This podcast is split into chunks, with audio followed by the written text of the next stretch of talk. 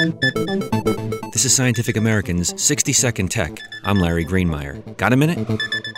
I've fallen and I can't get up. Years ago, the best option for people in this position was to press a button on their monitoring device and call for help.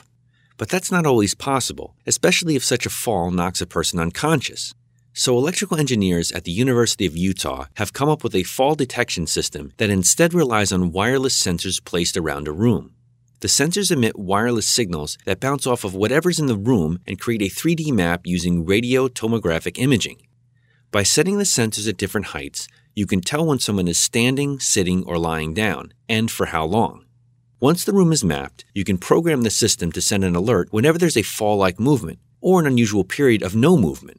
The researchers presented their prototype system at a symposium in London. The technology has obvious application as a home monitoring system for the elderly. No need for them to wear a button on a string around their neck as a constant reminder that gravity is their enemy. We're sending help immediately, Mrs. Fletcher. Thanks for the minute. For Scientific American's 60 Second Tech, I'm Larry Greenemeier.